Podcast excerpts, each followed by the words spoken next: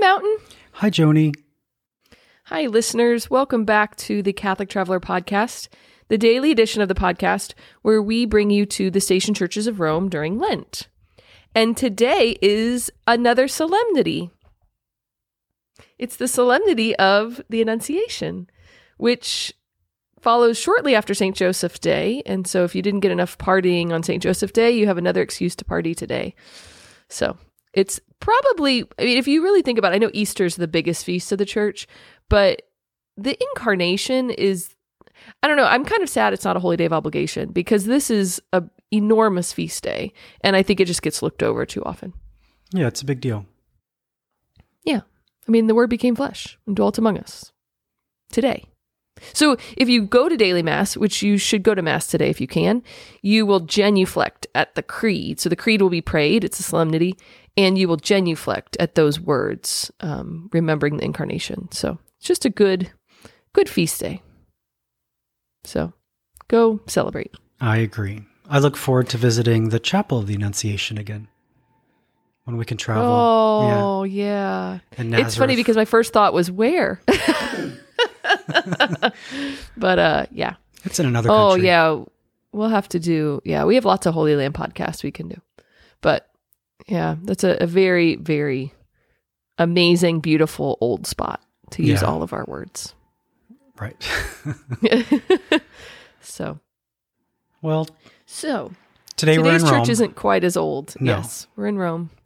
It's not quite as historic, life changing, life altering, history altering as the Annunciation, but it's still a pretty good church that most people walk by and have never been inside.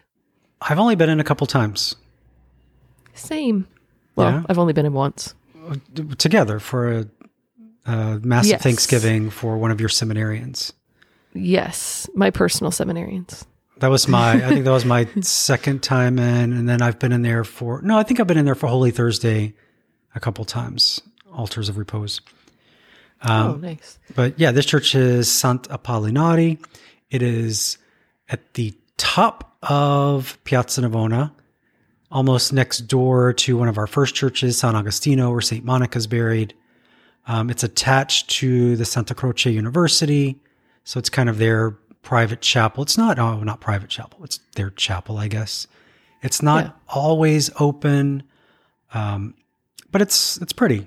So So it's funny when we were talking about this podcast ahead of time, we were kind of looking at the week, and I was like, "Oh, I've never been to this church." And Mountain was like, "We've been there together," and I really just thought this chapel, this basilica, was the chapel for the Opus Dei College next door, Santa Croce.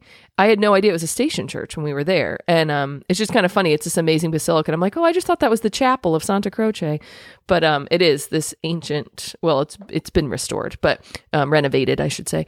But it is um, one of the station churches, and it's just funny that I just thought it was a chapel. I had something else to say, but I've lost my train of thought. So let's move on. Um, okay.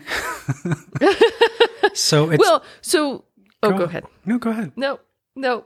I was just going to say it's dedicated to a martyr who is dis- a disciple of Saint Peter. Um, he was the first bishop of Ravenna, which is in northern Italy, kind of near Venice. He converted a lot of people. He was persecuted. He was arrested three times, thrown out of the city, arrested again, beaten, left for dead, and eventually died. So again, it's one of those early martyrs who they had a hard time killing, but eventually he Yeah. died. Um, suffered a lot. So this church is dedicated to him. And it's not a saint you hear about very often.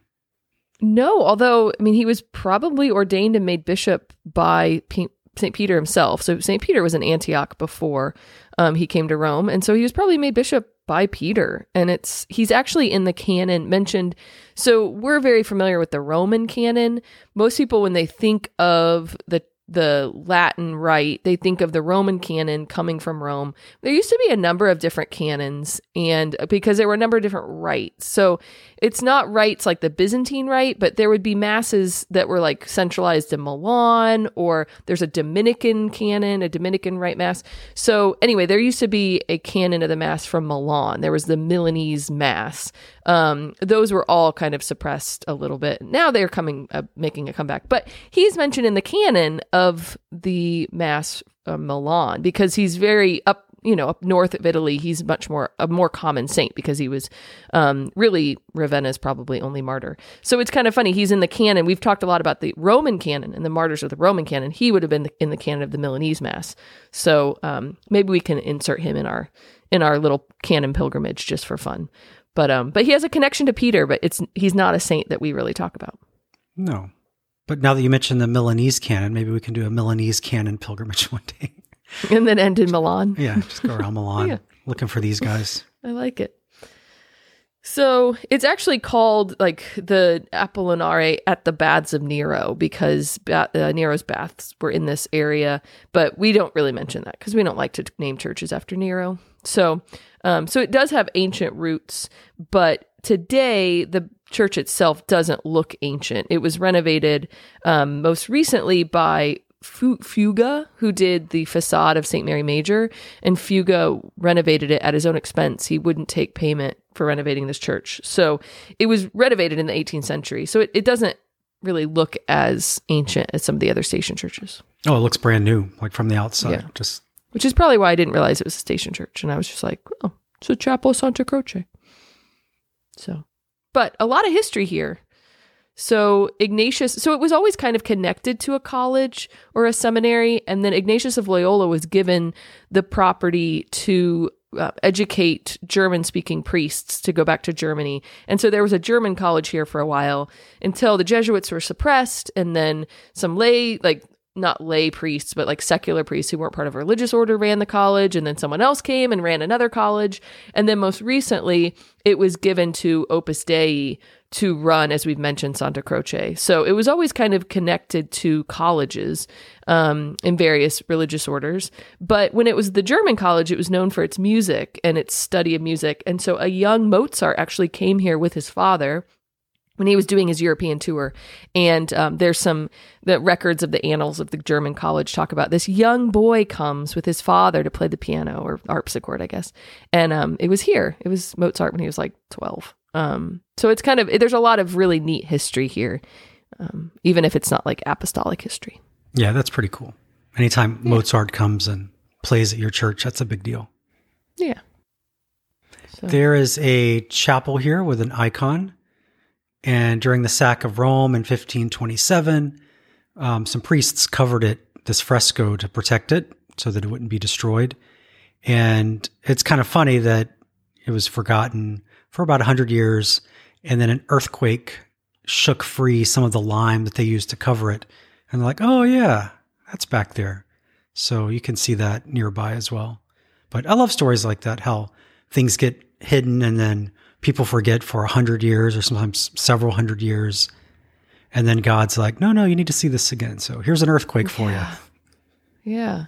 I was reading that she was invoked, like it's considered kind of a miraculous icon, partly because of this, right? Whenever something survives and comes back, and but um, they prayed in front of her during the bubonic pr- plague. Oh, I didn't So know that. So maybe you should go Another plague icon. Pray, yeah. So go down there and pray. Good idea. Titular church. So you know that I love my titular churches, and this was no one's titular church for a, a short bit because Cardinal Tauran of France, who um, you might have remembered him from kind of the past conclaves. He was kind of the head, the Camerlengo of of I think the last conclave maybe, but um, he died, and so it was his titular. Oh, that guy. So it was, yeah, the French guy. Oh, yeah. So it was. Do you have a story? No, I don't have a story. It's just Okay. funny when he was in the conclave. That's all. Just he made us laugh a few times, Oh, okay. but no. when you were in there with him. yeah, when I was hanging out in the Sistine Chapel. in the conclave. but so it wasn't anybody's titular church, but in this recent um, consistory, the Pope made um, Father Cantalamessa, who it was the famous preacher to the papal household, very charismatic, wonderful preacher. If you can get any of his books or read any of his homilies, he's just very, yeah, very anointed by the Holy Spirit. But it's his titular now, so he was just given this church. So it's Cantalamessa's titular currently. Cool. I didn't know that. So, yeah. Do you know the mob connection? No, I don't think I know the mob connection. So there's a mobster that was buried here before Opus Dei got the church.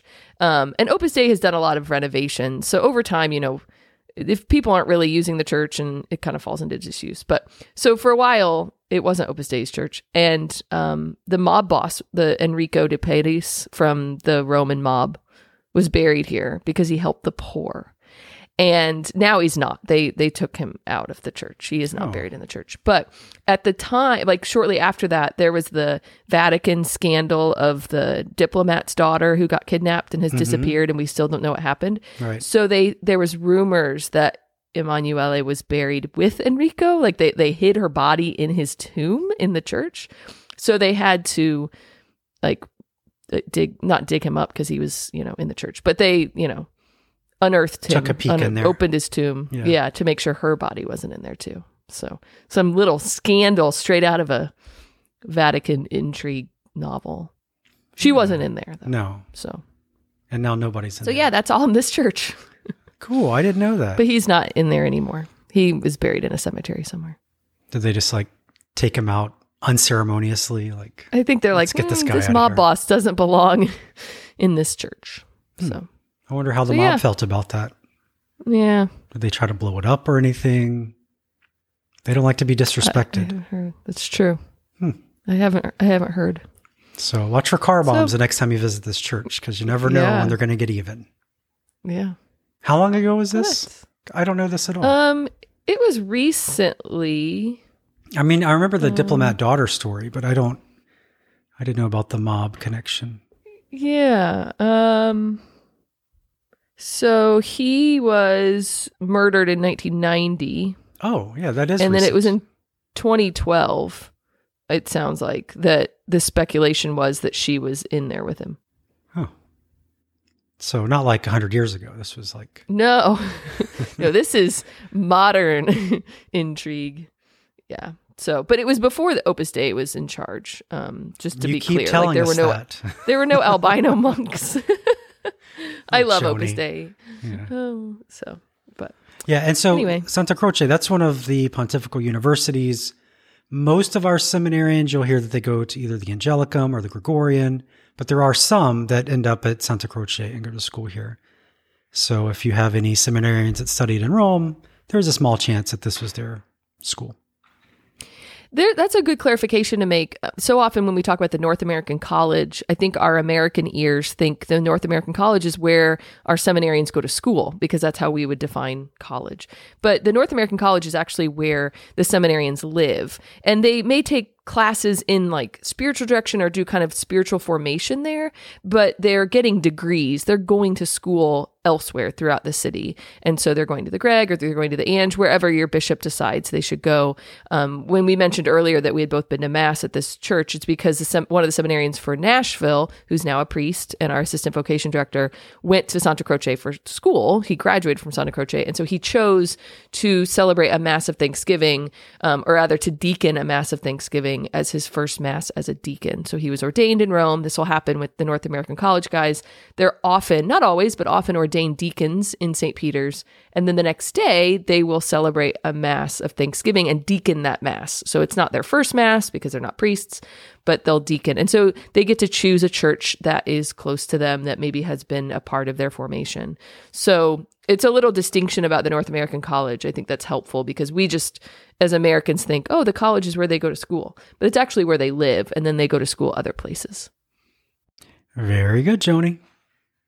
I like how you compliment me when I go on like long, like rants, and then you're like, very good. Well, I don't know what else to say.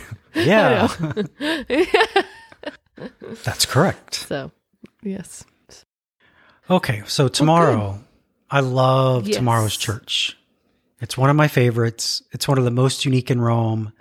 I don't go there a lot, but when I'm there, I love it. So It's very unique, different than any of the other churches we've been to. different than any other church in Rome. Very, very unique. Yeah.